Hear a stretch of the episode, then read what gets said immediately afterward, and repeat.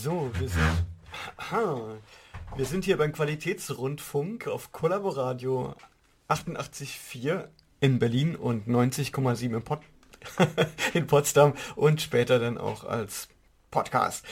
Wir sind jetzt das Freifunkradio. Mein Name ist Elektra Wagenrad und ich habe heute Monique Meisel hier im Studio. Es freut Hallo. mich sehr, Hi. dass du mal bei uns bist.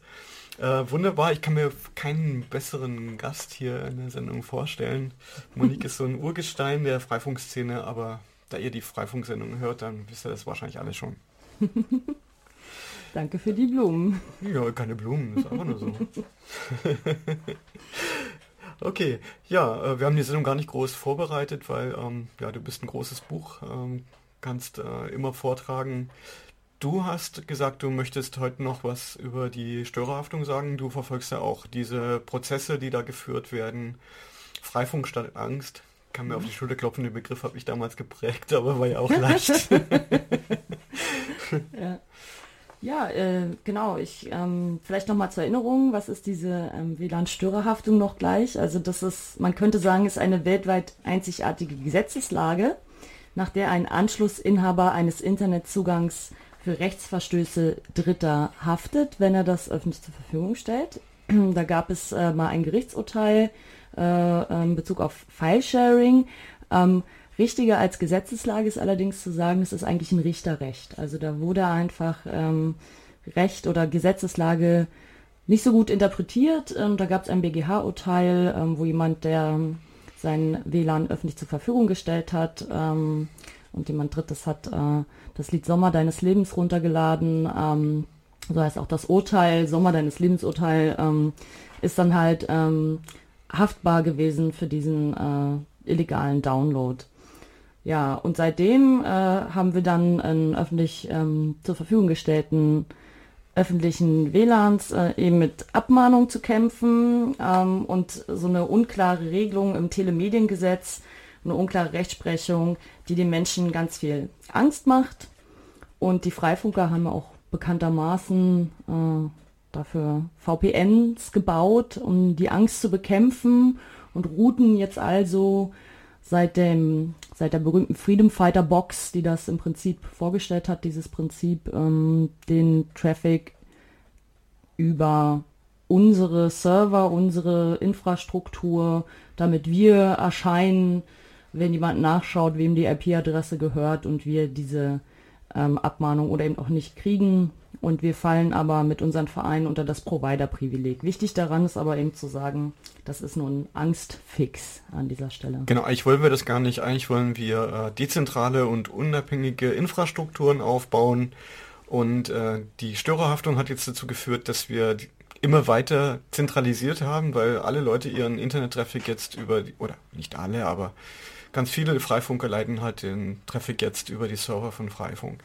Es gibt auch welche, die das nicht tun. Ich habe gerade gestern einen Anruf bekommen, äh, wo jemand sagte, hey, stell dir vor, ich habe eine Abmahnung gefangen, ich habe keinen VPN.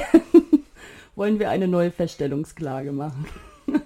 Genau, und äh, Feststellungsklagen hatten wir, hatten wir und da laufen auch immer noch welche?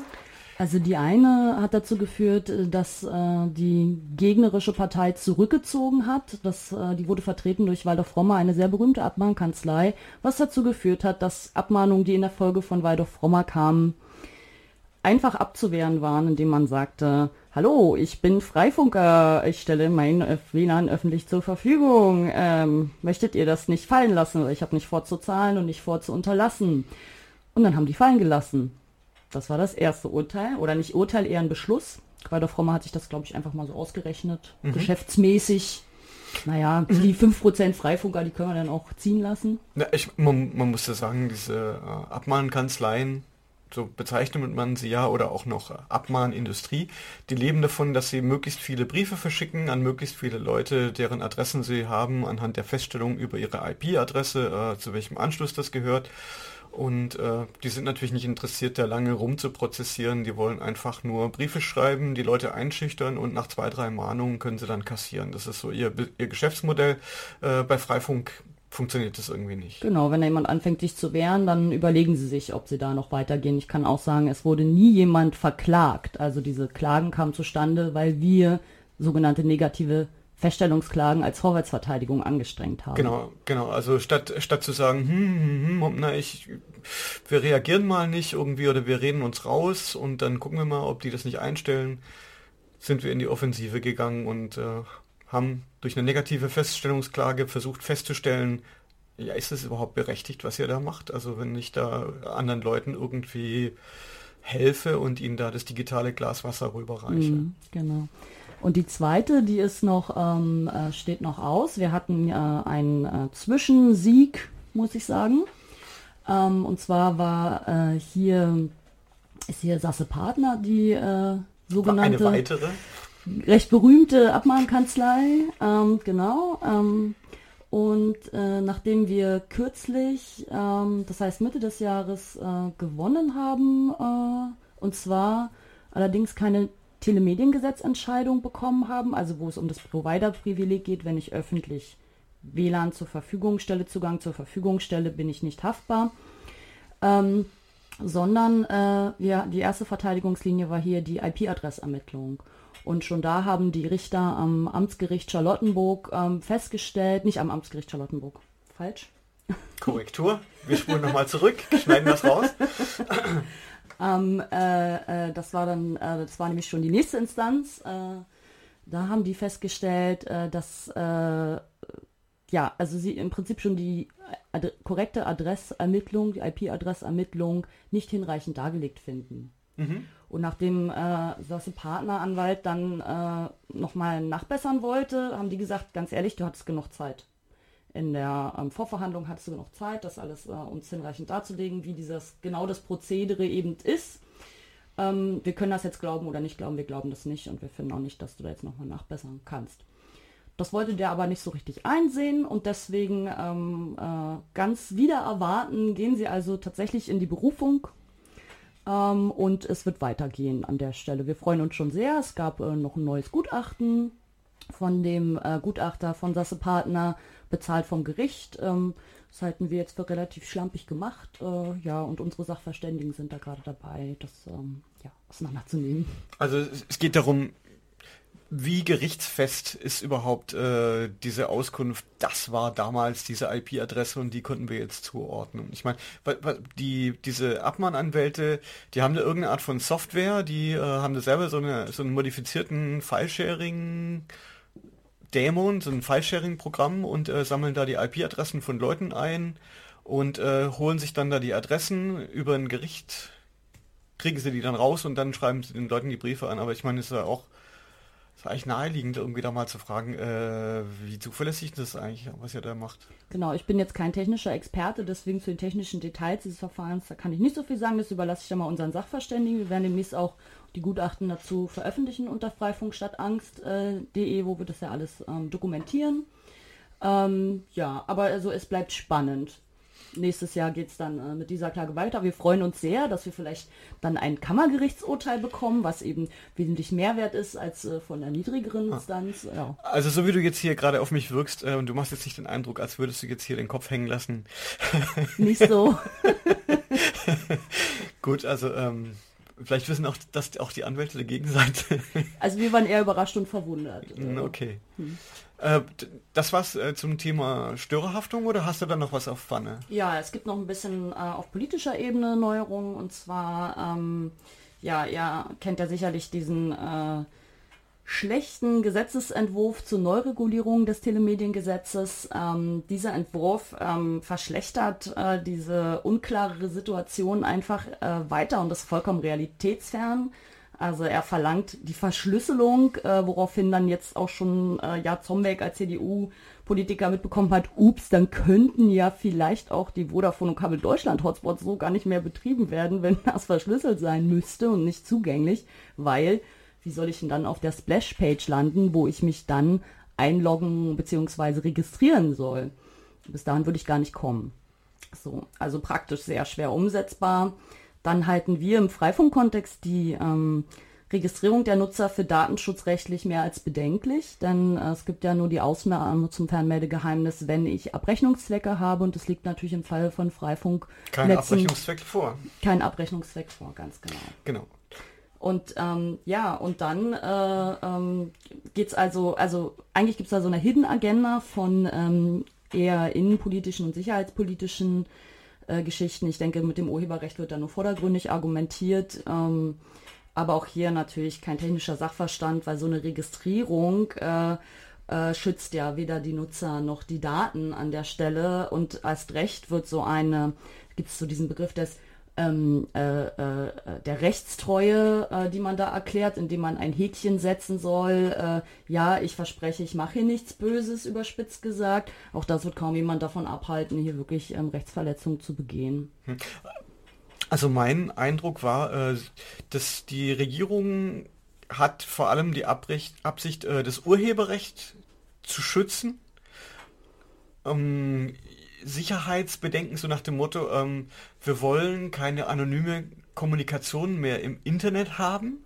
Also das ist jetzt das, was, was, was du gerade gesagt hast und du, du tendier, tendierst jetzt dazu zu sagen, es geht wohl eher darum, irgendwie quasi so den Zugang zum Internet so zu kontrollieren, ja. dass also die Störerhaftung kommt ja auch sozusagen, ich weiß nicht, ähm, ob ihr wisst, woher die Störerhaftung ursprünglich kommt, das kommt ja aus der äh, Sicherung von Gefahrenzonen, ja.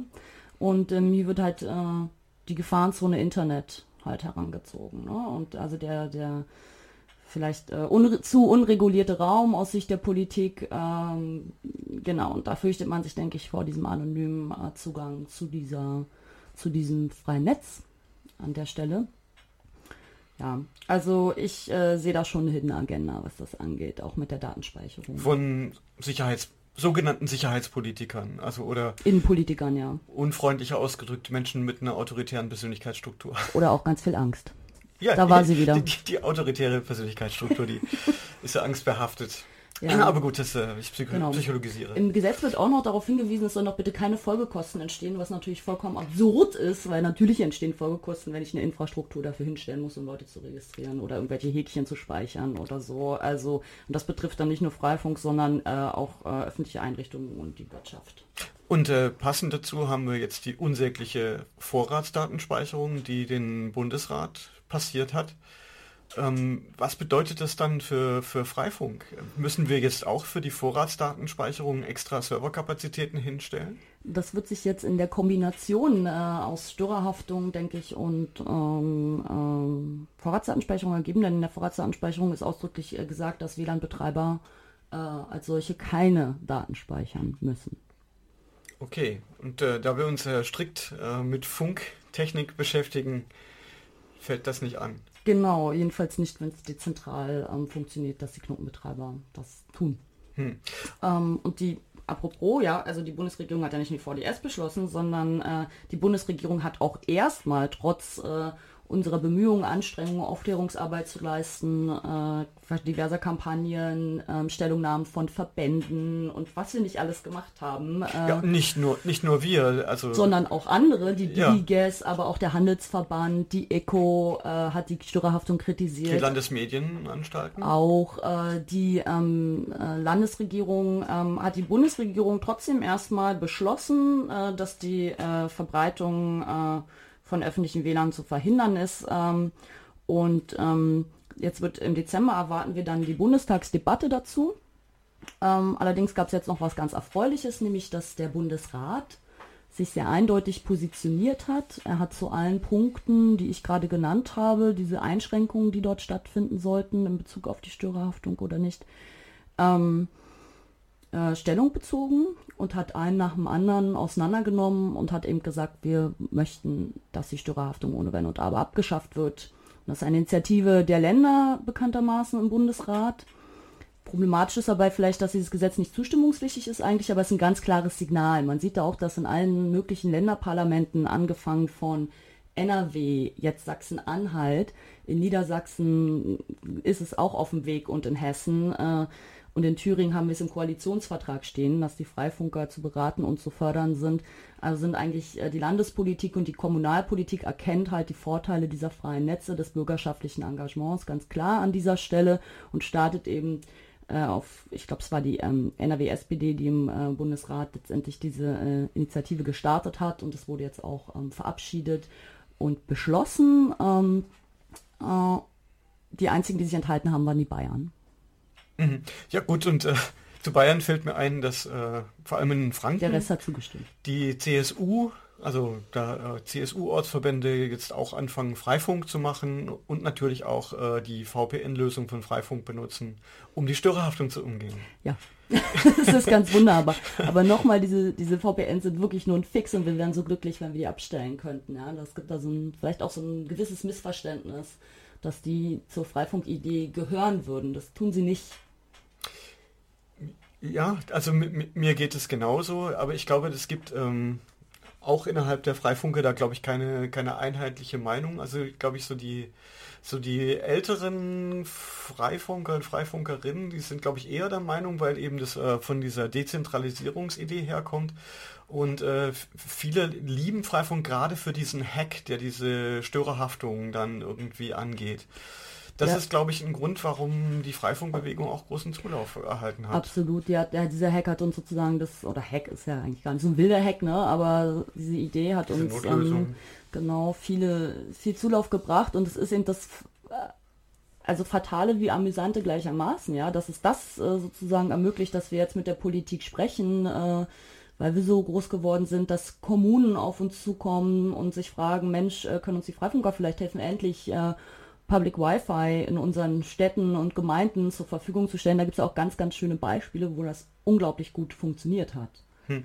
Ich habe äh, für mich so einen Google Alert geschaltet, immer wenn irgendwo in den Medien äh, über Freifunk berichtet wird, also in den Printmedien oder in den Online-Medien, da kriege ich einen Google Alert. Und äh, es gibt immer sehr, also fast täglich bekomme ich äh, mehrere Updates. Also jetzt, ich bekomme ein Update ein- einmal am Tag, aber es sind meistens eine Fundstelle mindestens, manchmal auch fünf oder sechs. Und äh, gerade in süddeutschen Bundesländern äh, gibt es dann, erfahre ich dann von so kommunalen Diskussionen und häufig geht es dann einfach, wenn Freifunk dann abgelehnt wird, dann geht es um die Angst. Ja. Also wirklich äh, die, diese Begründung, ja, das sei nicht seriös, was die Freifunk machen, Freifunker machen und diese, diese Lösung wollen wir dann doch nicht, ist aber eher die Ausnahme. Also es sind die, die wenigsten Berichte, die ich da lese, kommen tatsächlich von Gemeinden, wo das dann da in Bausch und Bogen wegen Sicherheitsbedenken dann irgendwie abgelehnt wird. Oder bei einer habe ich ge- gelesen, ich habe mir jetzt den Ort nicht mehr gemerkt, aber die wollten dann so ein Mischkonzept. Die wollten dann irgendwie einen kommerziellen Provider teilweise für ihre für ihr kostenloses WLAN in der Innenstadt haben und die Freifunker. Also Da hätte ich auch eine Erklärung für. Ja. Also, weil ich glaube, dieses Public Wi-Fi ist halt in der, in der, in der breiten Ausprägung oder es gibt ja immer dieses Gerücht von der von der ähm, Abdeckung äh, flächendeckenden äh, flächendeckendes äh, WLAN. Wir wissen natürlich beide, dass das aufgrund von physikalischen Grenzen irgendwie Schwierig, schwierig. unrealistisch ist. Ähm, aber ähm, ja, es gibt halt äh, vielleicht Orte wie Flughäfen und so, wo es ein Geschäftsmodell dafür gibt, aber äh, generell gibt es kein funktionierendes Geschäftsmodell. Also das ist eine, äh, auch wieder eine Area of Market Failure ähm, in Bezug auf Netzinfrastruktur, dieses Public Wi-Fi aus meiner Sicht. Und genau da kommen dann, denke ich, die Freifunker ins Spiel und Freifunkerinnen, ähm, die da eben eine Alternative darstellen äh, und eben sagen, Mensch, wie können wir das selber machen? Wie können die Menschen, wie kann die Zivi- Zivilgesellschaft selbst äh, für Zugang zu Netzen und Infrastruktur sorgen, indem sich viele beteiligen? ja, irgendwie scheint es für mich so zu sein, es gibt da so ein staatliches Versagen und äh, die Zivilgesellschaft äh, regelt das jetzt. Also weil ist dieses Prinzip von oben herab, herab das äh, hilft uns nicht, das versorgt uns schlecht. Der Markt eben auch nicht. Der, der Markt eben auch nicht und die, die, das Zusammenspiel von Markt und der, der Regulierung eben auch nicht. Und dann entsteht sowas. Ja. ja. Jetzt, jetzt haben wir die, die Vorratsdatenspeicherung haben wir behandelt, die Störerhaftung haben wir behandelt. Hast du auch noch was zur Netzneutralität zu sagen? Ich meine, da ist jetzt auch, auch Das ist natürlich ein, das ist ein Riesen-Fail natürlich, der da passiert ist. Allerdings ähm, tangiert es ja unsere Freifunknetze in der Form jetzt äh, nicht, denn das ist ja etwas, was sozusagen Tür und Tor öffnet, in kommerziellen Netzen einfach Dienste zu besteuern quasi oder abzurechnen. Aber da diese Netze, diese freien Netze ja uns gehören, können wir uns ja auch dazu entschließen, es einfach nicht zu tun.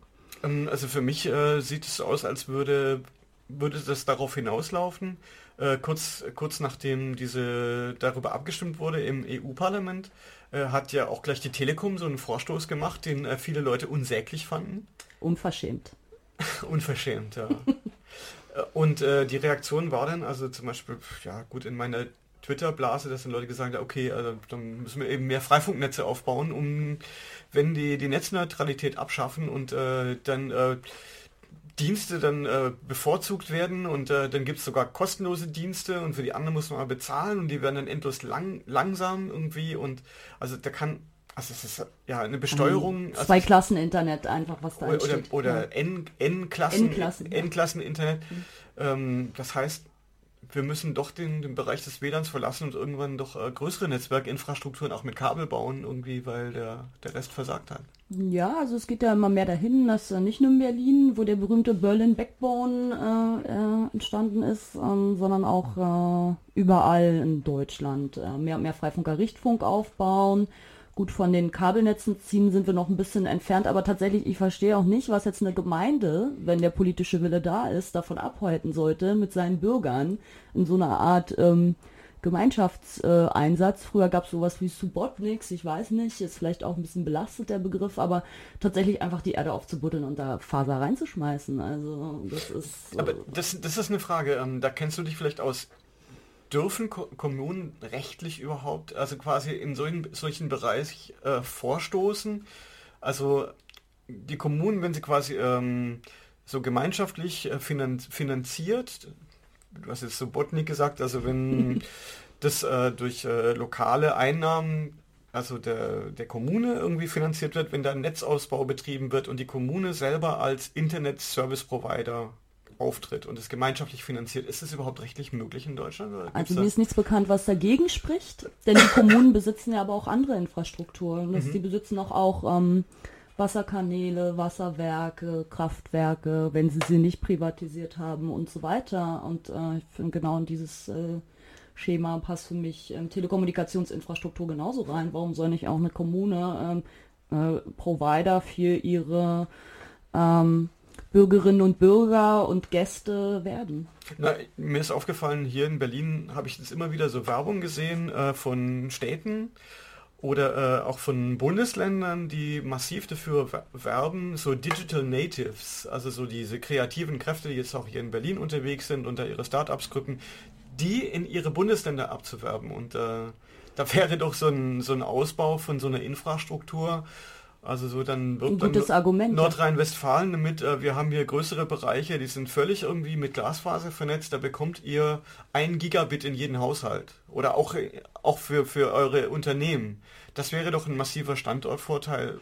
Warum macht es dann keiner? Also ich meine, eigentlich liegt es Vielleicht muss sich da das äh, digitale Bewusstsein noch ein bisschen entwickeln. Ähm, ich meine, das sind halt in erster Linie politische Entscheidungen, aber da ist auch die Verwaltung äh, noch davor. Ne? Also selbst wenn es eine politische Entscheidung gibt, muss ja eine Verwaltung sowas auch noch umsetzen können. Ich glaube, da fehlt es noch so ein bisschen an dem technischen und eben auch rechtlichen Sachverstand. Ähm, deswegen müssen wir da weiter aufklären. Aber ich sehe jetzt erstmal nichts, was dagegen spricht. Lass mich da gern korrigieren, aber ich, mir ist also nichts bekannt, äh, was dagegen sprechen sollte. Äh, äh, ich kann mich erinnern, es gibt äh, in anderen Bereichen wurden da äh, Prozesse geführt.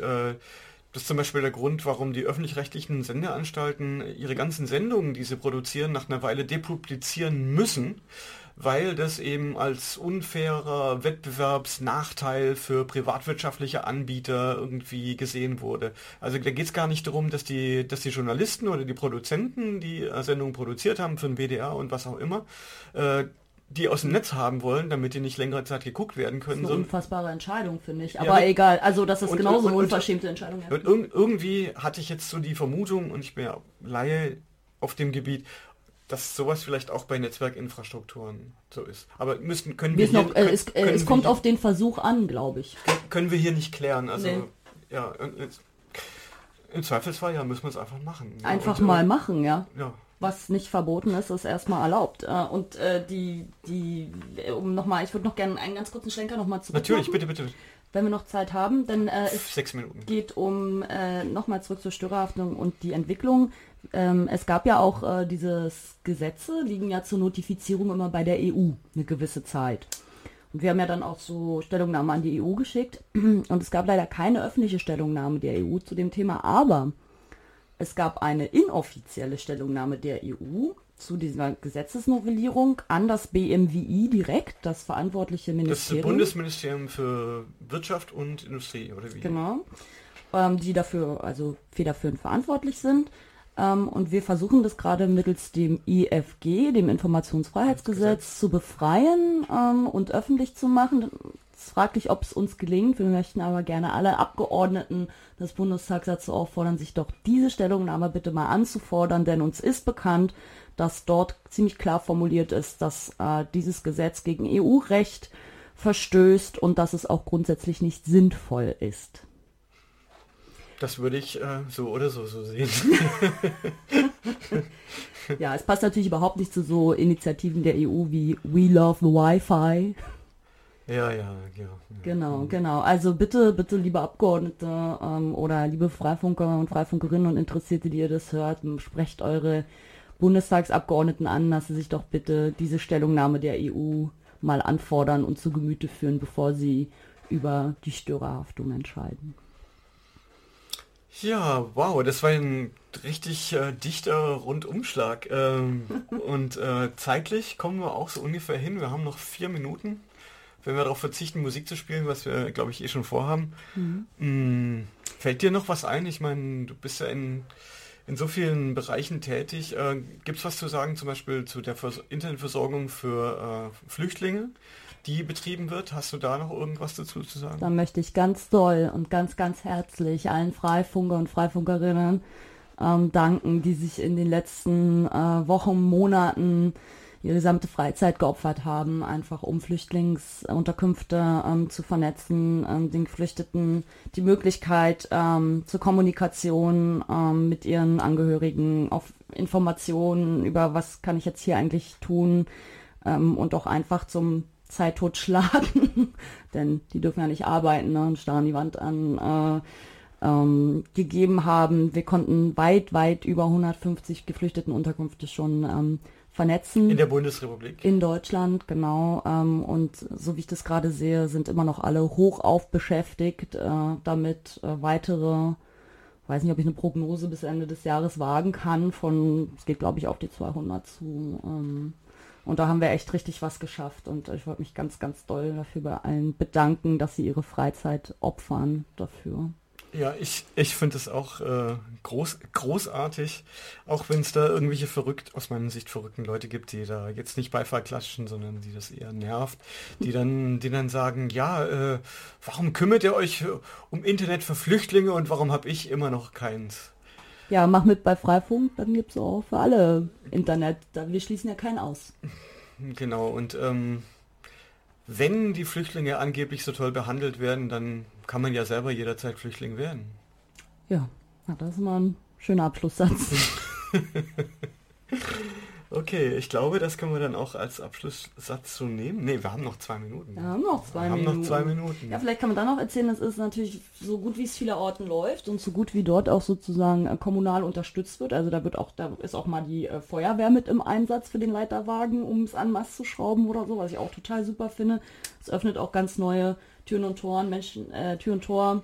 Allianzen, Menschen merken einfach, wie wichtig das ist, auch so eine Infrastruktur. Ne? Und äh, wie toll diese Mesh-Netzwerke äh, geeignet sind, ähm, eben äh, das auch äh, ganz im Sinne des Ad-Hoc-Networking äh, eben spontan, spontan, spontan äh, äh, hinzubekommen. Und wie wichtig auch die Dezentralität in unserer Organisation ist, weil äh, ich habe halt die Möglichkeit, auf lokale Gruppen zuzugehen, über 220 auch mittlerweile, ähm, und mir dort einfach äh, Hilfe, Aufklärung und äh, zu holen oder andersrum einfach auch mitzumachen. Ähm, und das ist halt total super. Da zahlt sich diese die Zentralität einfach aus, auch aus, dass wir einfach schnell sind, ja. Also das ist einfach großartig. ich glaube, das ist unser Schlusswort. Ähm, also wunderbar. Hey, ich, vielen Dank, Monique. Ich fand es schön, dich hier zu haben. Hoffentlich äh, hast du mal wieder Zeit, hierher zu kommen. Ja, klar, gerne. Also nicht, nicht hierher, weil äh, das ist unsere letzte Live-Sendung von diesem Studio. Äh, Im Dezember werden wir eine Vorproduktion senden und äh, nächstes Jahr ab Januar geht es dann von einem anderen Studio weiter. Ich freue mich drauf.